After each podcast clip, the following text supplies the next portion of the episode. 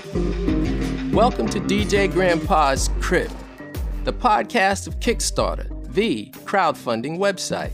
Each week, I interview real people with honest dreams. Our show is about hope and prosperity in tough times. Today is Monday, February 25th, 2013. And on this day in history, Muhammad Ali became heavyweight champion of the world. That was 1964. I love Muhammad Ali. I'd like to welcome author Bryan Thomas Schmidt of Ottawa. Oh, I have Kansas, right? Ottawa, Kansas? Yeah. Oh, okay. Yeah. I thought it was Canada somehow. Anyway, I got that. No, it's cheaper to call here, I guess, from where you are, probably. So, Yes, sir. good thing you're not calling Canada. Yeah, that's true. That's what I thought I was calling. And I don't even have a budget. Okay. Oh, hey! I'm just sitting here reading stories for Raygun Chronicles Space Opera for a New Age, an anthology I'm working on of classic style space opera. I'm so excited about this project, guys. We are going to have stories from Seanan McGuire and Dean Wesley Smith, Kristine Kathryn Rusch, Mike Resnick, AC Crispin, Allen Steele, Brenda Cooper, Sarah Hoyt. This is going to be some awesome, awesome stuff. Welcome to the show, Bryan. Thank you. It's good to be with you. It's nice to have you here. I saw your page on Kickstarter, and our producer is very familiar with um, everyday fiction. Yeah, Everyday Fiction is a magazine. They put out uh, fiction every day. They put out a lot of things. They also have everyday poetry and a couple of other things going on. And they used to publish a space opera magazine called Raygun Revival, which is part of how this project came about.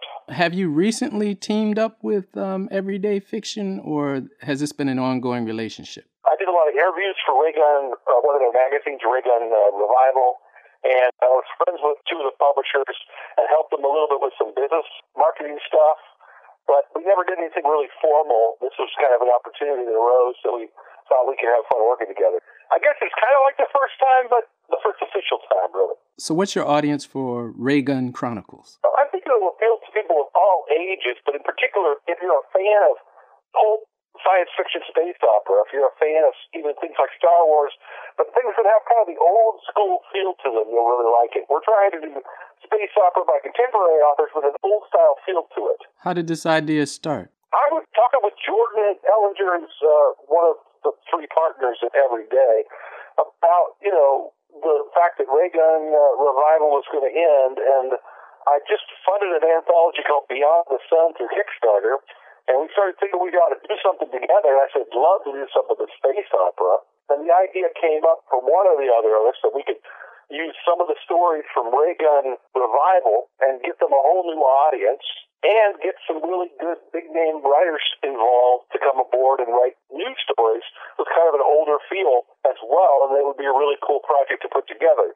I read your bio and it seems as though you are an author at heart, but for this project, it seems like you're especially taking on the role of a publisher.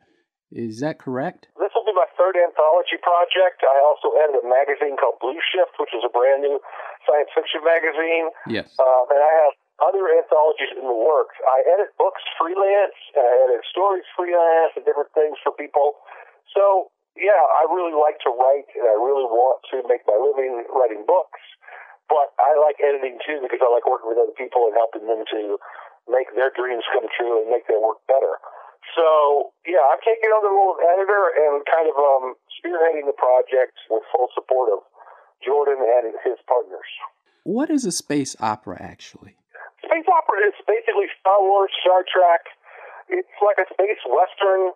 It's an epic story of uh, involves everything from politics to action to maneuvering, where people are basically trying to. Uh, there's a larger impact of good versus evil. If the heroes don't triumph, it's going to have a negative effect for the larger galaxy, kind of thing.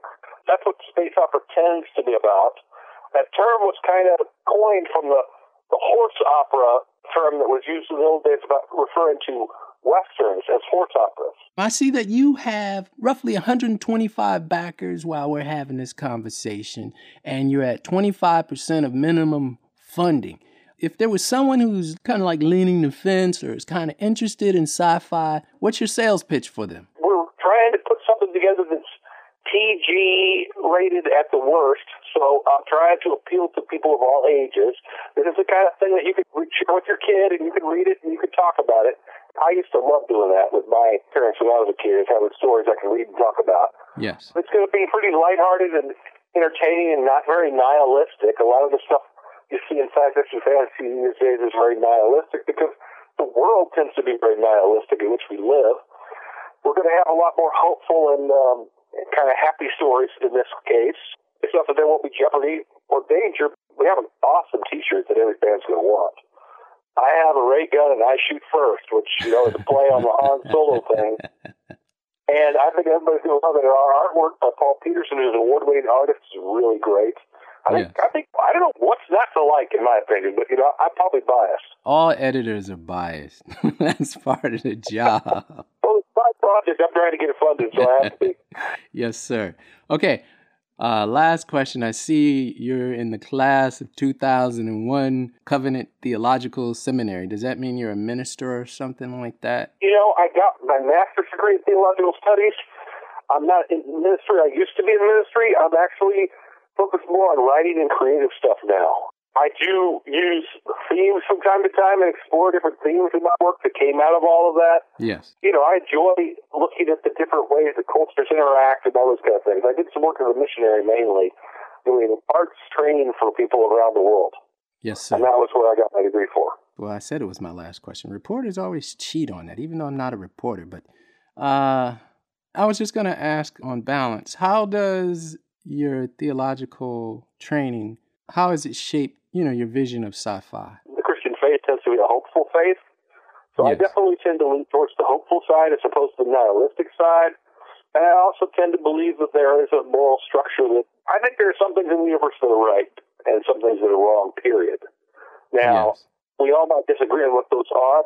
There's some things that are very black and white to me because of my faith. Some lines you won't cross. But beyond that, I mean, I, I do see and believe in something bigger than what we see around us. And that, of course, inspires my reaching for the stars, so to speak, in my writing and looking looking beyond into the other. Yes, and my sir. missionary work in cross cultures is definitely a big part of what I do because I write about different cultures in my writing, and I enjoy exploring how people misunderstand each other just because they grew up in a different place. Well, I'm going to have to check out that t shirt. I like the fact that I draw first.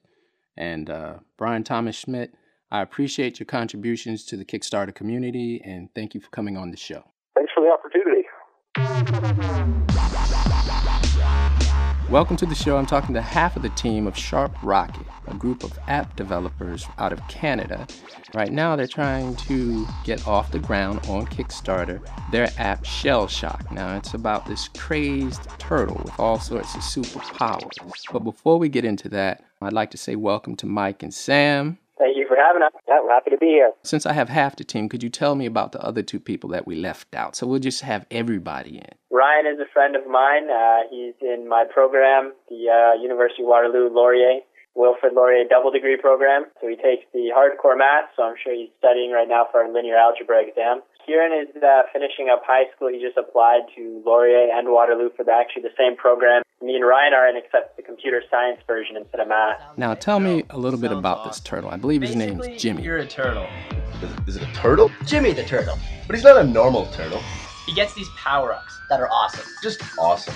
We're talking heat seeking missiles, Lasers. Gatling guns, the whole shebang. Story behind Jimmy, I think we haven't developed it completely, but we were coming from the whole angle that he's an FBI or secret agent kind of turtle, right?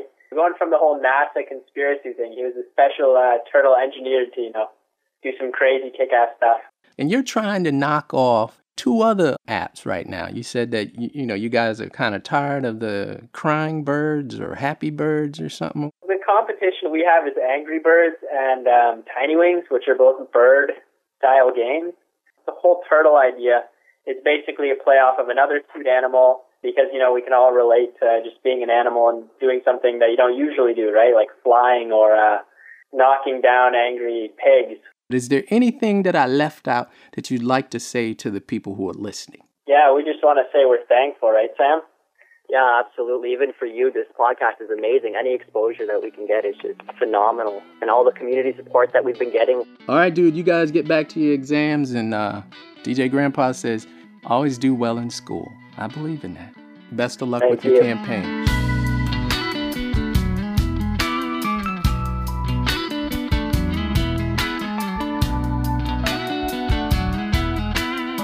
DJ Grandpa here.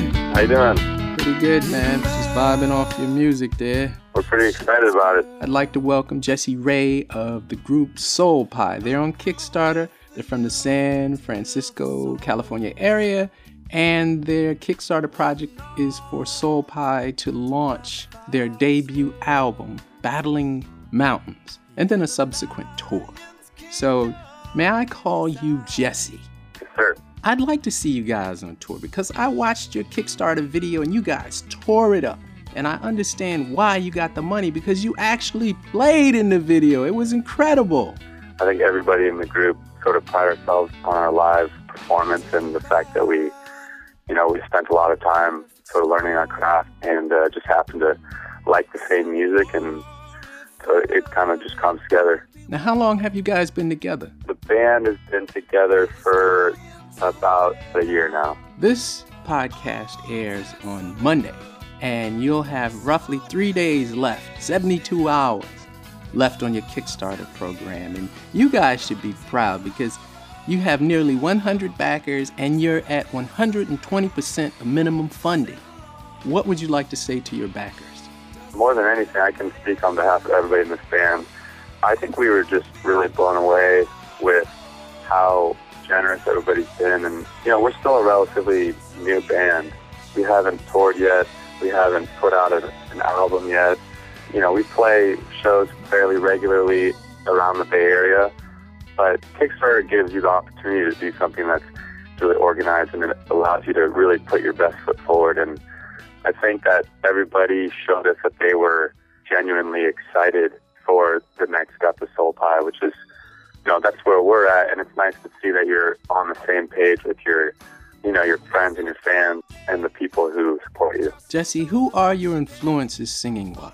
Because your band is all over the place musically, and that's a good thing. Yeah, I would say I'm influenced a lot by Eddie Vedder from Pearl Jam, and a lot of that isn't necessarily just his singing style. A lot of that's just his approach to music and the way that he presents himself maybe not necessarily as much the political stuff, but you can see that music resonates through him. Like that's the first and foremost important thing, you know. And I'm more of a, a baritone myself, so there's some other rock vocalists that are sort of down in that range that I've always sort of looked to, and that's Scott Weiland from Stone Temple Pilots. Ah, I was just about to say, I got it written down that some of your songs remind me of Stone Temple Pilots. I love those guys.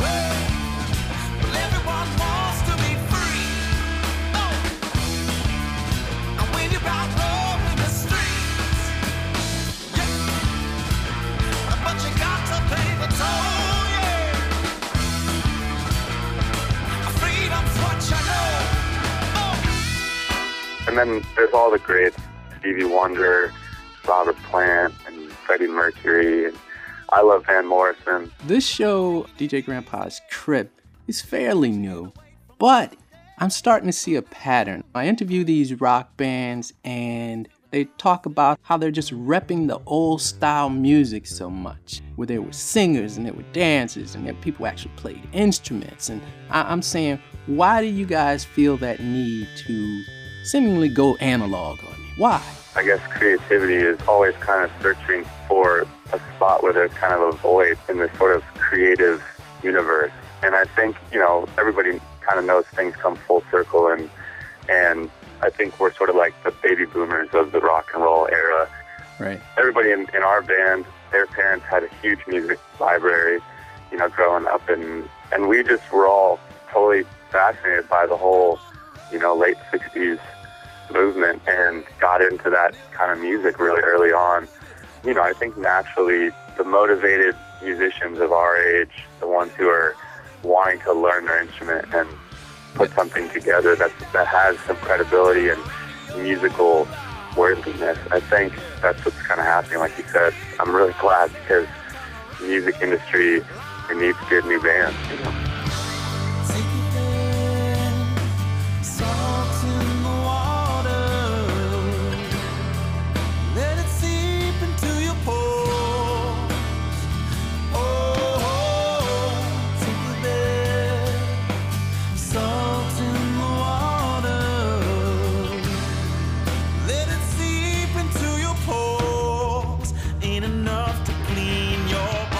The background, I'm listening to your song Salt in the Water. Tell me about that song. Salt in the Water is actually a number that our bass player brought to the table, um, the sort of the main, the main hook of the first line, and we just Tommy and I jumped on it. Tommy's guitar player.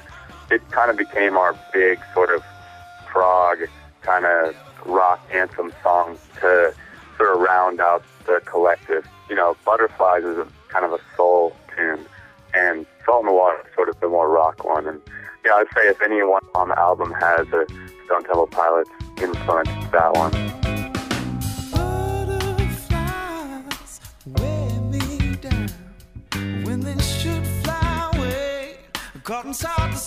Man, but my mind and my dreams If he could only realize who I am. I was just about to ask you about the song Butterflies, but you kind of beat me to it. Okay, yeah. You're a little ahead of me, man. I'm kind of slow today. Tell me about that Ah. song. Butterflies is, you know, the soul throwback number, and obviously the initial influences, you kind of try and take them and, and make them soul pie. But Butterflies is referencing butterflies in your stomach, and it's talking from the perspective of somebody who's kind of looking at the problems in the world and feeling a sense of urgency, but not necessarily knowing how to do your part. And, you know, it can be kind of a daunting thing to think about. When you guys are on tour, I want you to give me a call and tell me what that sensation is like. Because DJ Grandpa is the world's biggest music fan, bar none. But I just want to feel like I'm with you guys on tour somehow because you guys are a great band. And I think night after night, you're going to give an incredible show. So just keep up the stamina. I love what you're doing on Kickstarter. And I just want to thank you for being this week's musical guest. I'll save your number and I'll give you a call. you know, a few of the guys have toured a fair amount, but they're not for a while because they've been kind of saving up, waiting for the Soul Pie tour. So yeah, we're excited, man. DJ Grandpa, thanks for the call, man.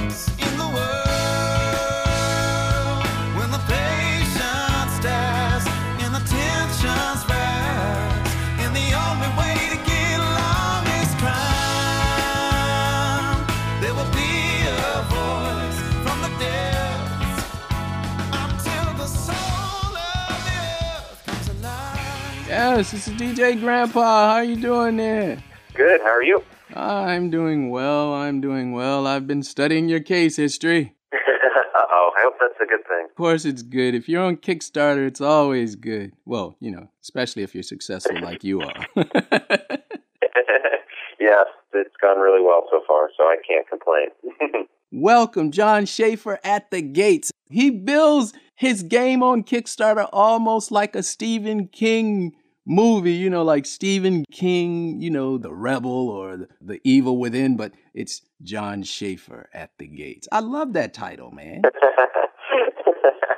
thanks, thanks. It was something where we really wanted to evoke the theme of the era. So this is a game where you lead barbarians and you take down Rome. So wanted a name for the game that actually reflected that and made you think about that occurring. From the video, it looks like you have a three person team. Is that correct for developing this game?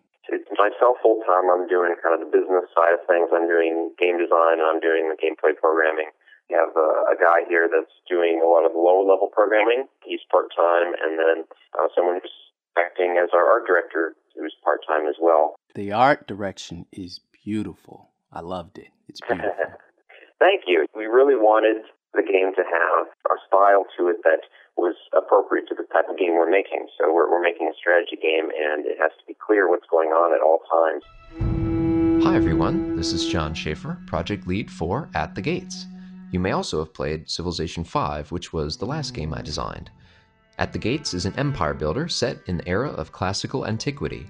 With this setting, you might be expecting to play as the civilized Romans. Well, not in At the Gates. As the empire collapses, you are building a kingdom belonging to one of their barbarian enemies. In the video, you use the words classical antiquity. You can never go wrong with those words, and I think that aptly describes the rendering that you have on this game. What stage of development is this game at? Mm, it's tough to say exactly, but probably about halfway done. So, as you mentioned in the video, we show off the game. It's at a playable prototype stage right now, so you can actually do everything in the game that you could do, um, you know, in theory in the final version. Uh, it's just not done yet. It's not uh, polished or balanced. You know, we got a really good head start, but there's a lot left to do between uh, polishing the art, balancing the gameplay, writing a lot of the AI code, adding sound effects to the game, all those sorts of things. So we're pretty far along, but still a lot to do, of course. I really believe that At the Gates is pretty important for the future of strategy gaming. Not because it's going to be a humongous title that sells millions of copies, but because it shows that smaller titles, or at least titles that are developed by a smaller team with a smaller budget, can still have the same amount of depth as much bigger and more expensive games. Now, why Kickstarter and not license this somehow to a bigger game developer? When you're working with a publisher or a middleman, they're basically guessing as to what they think the game will do or who it will appeal to. Whereas with Kickstarter, you can go straight to the people that will actually be buying it and interested in it and we can try different ideas. We can use, you know, uh, techniques that aren't available in the larger developments. We can have 2D art. We can use unique themes like the Fall of Rome. Yes. Uh, so it, it really gives us a chance to go out on a limb, and there will be times when that's not going to work out, but uh, it also means that you get more variety in terms of what gets made. You just said going out on a limb. That brings me to the sweet part of the story. Now, since you've been on Kickstarter, you're at 150% of minimum funding of At the Gate, and the projections are on, you know, I always go to kicktraq.com, but the projections for your campaign once it ends is that you'll reach nearly 300% of your funding goals.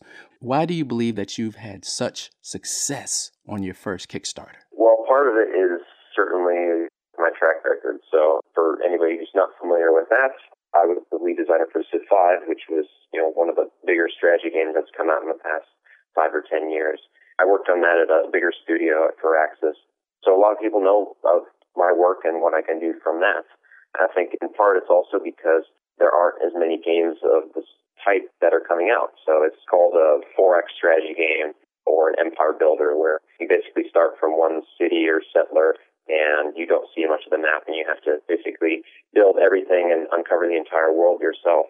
And there's only a few games of this type that come out each year, and uh, they're all pretty popular. So, you know, they're tough to make, uh, they're tough to get right. You know, in the games business, you work on what you're interested in, and not as many people are interested in making strategy games or making strategy games of this type. So you're taking a risk. I like that. The American spirit of entrepreneurism. What do you believe the rating for this game will be? Given that it's a pretty complex strategy game, I imagine that the, the audience will tend to skew a little bit older. Now let's get down to a little Kickstarter business. I'm starting to read more and more articles, a lot of them associated by tech magazines and distributed through the Associated Press about Kickstarter is becoming increasingly more competitive for everyone who's on the platform, especially gamers and especially big name projects. And some wonder if the funding platform is losing steam or going through a sort of backer fatigue. Have you thought about that any, or have you seen these sorts of articles? Kickstarter is a very, very interesting space right now. It's still kind of in the initial honeymoon phase where the whole gaming side kind of got kicked off with Double Fine Adventure a year or two ago when uh, Tim Schafer put up an adventure game idea on there and you know made three million dollars or whatever it was. And really, there haven't been a whole lot of games that have come out yet. So it's kind of in that early Wild West phase where people are trying to feel out what's going to work, what doesn't, what people resonate with. You know, it may never reach a point where you know exactly, you know, what is the perfect Kickstarter pitch. It, it might just keep changing forever. You have nearly 2,000 backers while we're talking right now. What would you like to say to them? The biggest thing would be to tell them thank you for contributing. The most important part of Kickstarter is that uh, people are putting faith in you to follow through on your promises and deliver what you say you're going to deliver. You know, for 2,000 people to say that, yes, you know, a year and a half out or however long it ends up being, uh, we're willing to give you our money and, uh, make something great with it. It's really, you know, humbling and, and it's awesome to see so much support from everyone. As I said before, the artwork to this game is beautiful. And if you're interested in learning more about Jon Shafer's At the Gates, go to Kickstarter.com and search words at the gates. Or you can go to our website for more information at djgrandpa.com. Uh, Jon, thanks for joining the collective and coming on the show. We appreciate it a great deal. Thanks for reaching Absolutely. out. Absolutely. Thanks for having me on. Next up, Tom Anderson from Montrex Watches on Kickstarter. Hello, Tom. Yeah, thanks for uh, having us on the show. We have designed and created some wonderful prototype mechanical watches based on the Resonance Carousel. Our goal is to get our new Montrex watch brand into retail stores and online. But yours is described as a truly unique timepiece. That's correct. Why do you say that is? Well, because it's got the resonance carousel on it, and the resonance carousel was created by us, and it is a very unique feature that uh, nobody else in the world is using. It's a carousel that sits on top of the uh, balance wheel at the six o'clock position. You can see it spinning one time per minute like a tourbillon. And this helps the watch through the resonance theory to keep better time. So it's a very cool feature uh, that is actually uh, functional as well. What would you like to tell your backers? Well, that we really uh, are truly uh, humbled and honored that they put their faith in us, and we owe a tremendous debt of gratitude to them. Without them, we would be stuck. That's like a pun, isn't it? Nah, sort of, kind of, not really. Yeah, sort of. What's your sales pitch for anyone who may be setting the fence on backing your project right now? We're putting these products uh, on the Kickstarter program at a big discount because we already have a lot of the components necessary. So we're willing to take a hit, so to speak, on the wholesale price that we anticipate selling so that we can actually get the necessary components, being cases and some other things, to complete the project. So that's going to kind of allow us to then have the product out there to be able to provide to the retailers at the regular wholesale price. How much is the wholesale price to distributors? $650. And they'll retail for approximately how much? $1,295 is what we anticipate the market will bear for these watches. So that is a steep discount than you're offering to the Kickstarter community. But it's necessary for us to do because otherwise we have a bunch of components just sitting there and we can't bring them to market. Now this allows us to complete the watches. Then we can get back on track and start getting them out to the distributors and retailers. So far, your Kickstarter campaign has been wildly popular on the site. And as I said, you know, watches are all the rave right now on Kickstarter. And you have competing brands. But the question is who is your clientele at approximately $1,200 a pop? I would say it's probably 25 to uh, 70 year old men. And honestly, a $1,300 watch is not really considered high end. It's considered kind of a mid range watch. So it's more of somebody who probably has an average income. Of course, there are a few with some higher incomes that go after this type of a watch because they already have many other watches and why not have this one as well? Yeah, they're uh, they're watch enthusiasts and you know self-proclaimed watch collectors. Thank you very much for your time, and I wish you the best with your campaign. And those are beautiful watches on your website and on your Kickstarter video. Thanks a lot for having us on your show.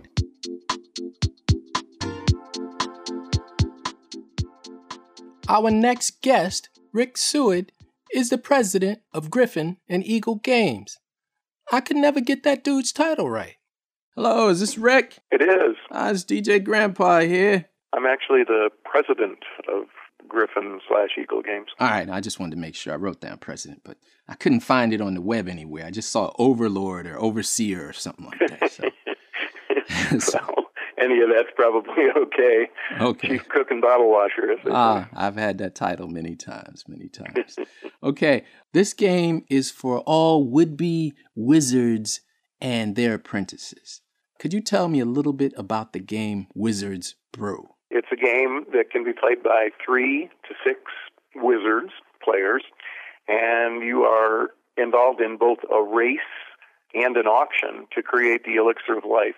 You're chasing around the board, interacting with your fellow wizards, trying to collect ingredients, which in this case are tokens Yes. of various colors. And the object of the game is to get, depending on the number of players, is to assemble a number of these ingredients. The first person to do that uh, wins the game, creates the elixir of life. This is the realm, prepared for a challenge of three wizards.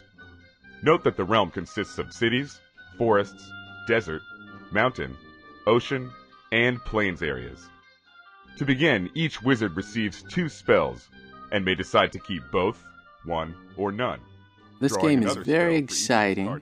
I checked it out myself, my children checked it out, and since May of 2011, Gryphon Games has created over 19 Kickstarter projects. That's quite an impressive record. How do you keep up the pace? It requires a lot of teamwork. Our designers are critical to the process.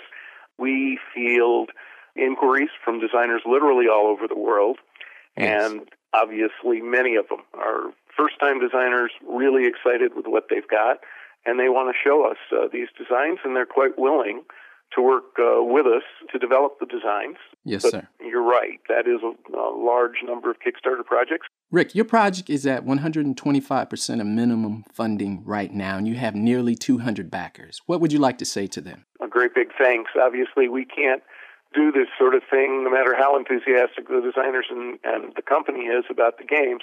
The backers are critical. Without the backers, we can't produce these games. So uh, it's a huge, big deal to us that Kickstarter is out there and that the backers are as supportive as they are. Since you've joined Kickstarter in 2011, have you seen or noticed any sort of trending patterns? First of all, we were one of the early adopters of the Kickstarter platform. It was unique, and there were some interesting things that occurred early on, but now obviously many, many folks, thank goodness, because I think Kickstarter is absolutely wonderful, in lots of lines of work use Kickstarter.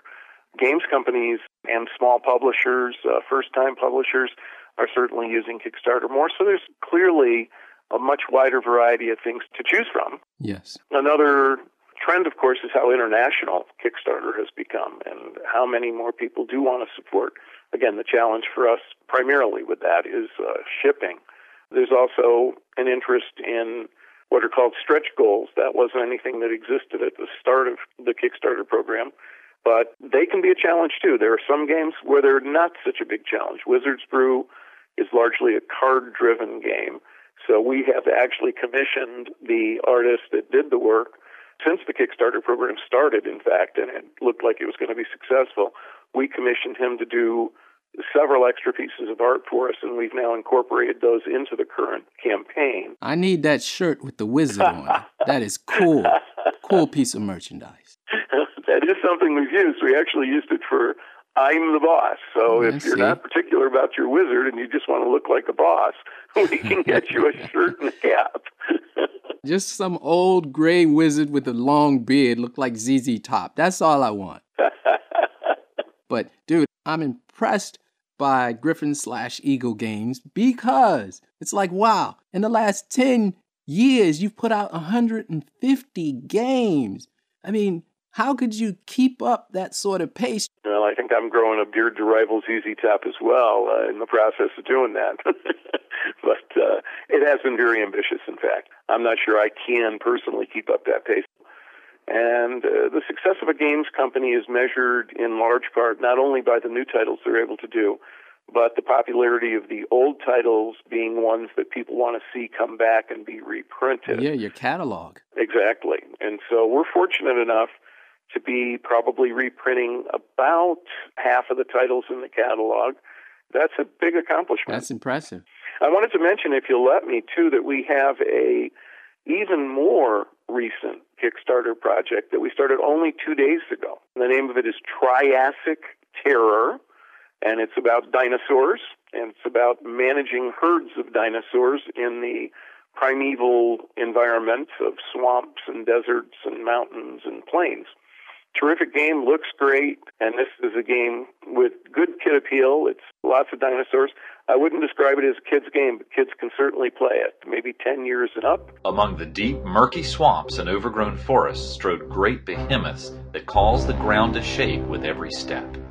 It was a time of great evolution, but also great danger, as massive predators stalked the lands, and the lands themselves shook and opened up to swallow life. You know, I'm DJ Grandpa, and with me, my imagination as far as gaming stopped at games like Risk and Monopoly and Checkers and Chess and Stratego. It just amazes me how there are so many people who can come up with new board games. I can't even fathom it if I tried to come up with one. I'm constantly amazed, really, at the same thing. When I first started this 17 years ago, you're absolutely correct in saying that Risk and Stratego and Chess Checkers, those dominated the American games market for many, many years, and of course a number of children's games too that were produced and still are by Hasbro. But in terms of the kinds of games that we're looking at now, 17 years later, a lot of the culture for gaming came out of Germany, and it spread, and it spread pretty fast and pretty thoroughly, so that now you are looking at a games community that's worldwide and growing all the time. Interestingly enough, I think one of the influences on that has actually been video games. People might say, well, my goodness, what's he mean? Because video games have just killed the board game industry because that's all anyone wants to do is play video games. But the reality is that video gamers now in a second or third, depending on how you define generation, have turned on the switch in terms of being aware of games in general. And the more sophisticated, the better, because let's face it, the video games generally can be sophisticated if they're not just strictly bang bang shoot 'em up style games. Yes. So I think the fertility has come from both the fact that the world shrinks, the internet has obviously brought an awareness of not only gaming, but lots of other things as well, but certainly gaming. There are many good games out there produced by a number of smaller designers and smaller companies like we are, really. Rick, I'd like to say thank you for coming on the show. I wish you the best with your whole gaming empire, you know, your whole overlord thing that you have going on. and keep up the good work. Well, thank you, sir. I really appreciate the opportunity. Ah, no problem, man. That's what we're here for, man. We cover the world of Kickstarter. It's a show about hope and prosperity in tough times. Honestly, that's what we think uh, games are doing for people, quite frankly. You know, the economy's been tough, as we all know. A game is hmm. something that you can buy relatively cheaply, doesn't require getting in your car and going someplace to do it. And you can have friends over, get a lot of laughs, learn some stuff, you know. I mean, I'll proselytize all day long because I just think it's the healthiest, best thing you can do, except get outside and run around occasionally.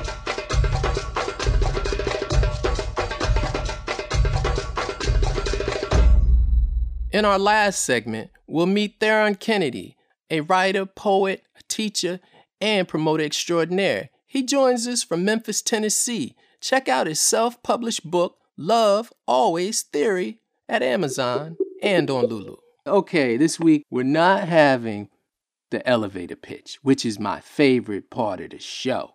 With that in mind, I'd like to welcome someone who should be on Kickstarter, who should be a card carrying member of the community, Theron Kennedy, and his poetry crib. Theron, what do you have for us this week? All right, I got this poem called I Am for you. It goes like this For second and third hand humans with cautionary tales for voices, I am unchosen choices.